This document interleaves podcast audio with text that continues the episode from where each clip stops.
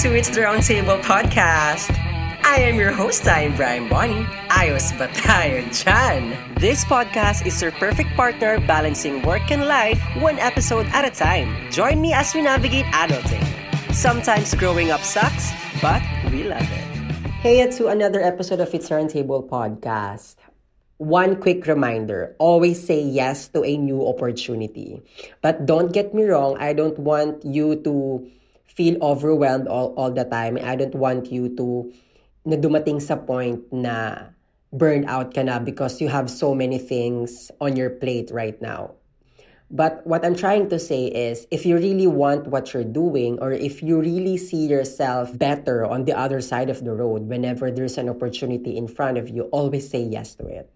I'm saying it because lately I was offered to a lot of public speaking platform and at the back of my mind I really want to say no because number 1 I'm not really prepared with the topic number 2 a lot of people are really pressuring me to speak fluently and speak properly and speak professionally when I'm talking. Number three is that when I'm speaking in front of so many people, you know, it kind of really so overwhelming and it's really pressuring me to to present myself better. So those are the three um, things that is always on my mind, at the back of my mind, whenever this kind of opportunity are presenting to to myself but still at the end of the day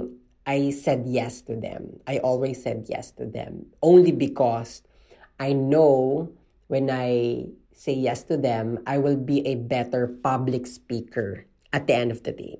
Actually kahit nga hindi mo alam eh yung process kahit na hindi mo siya mastery or kahit na hindi yun yung career mo or hindi yun yung um, you're not 10 over 10 when it comes to that skills, but you want to learn it and you want to adapt the skills of the journey, learning it, just say yes. Because to tell you the truth, walang tao ang may alam sa ginagawa nila 100%. Even the president don't know what he's doing 100% or fully. Even Lady Gaga, even Ariana Grande don't know what they're doing fully.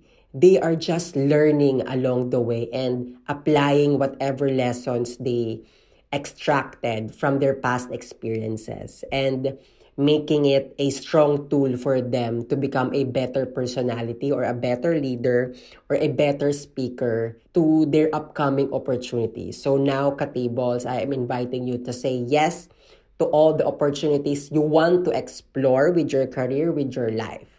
Again, I'm not saying to overwhelm yourself and to just accept whatever whatever there is. Just accept the opportunity that somehow giving you a foresight of what's going to happen in your career or if you know that that path will bring you to your dreams.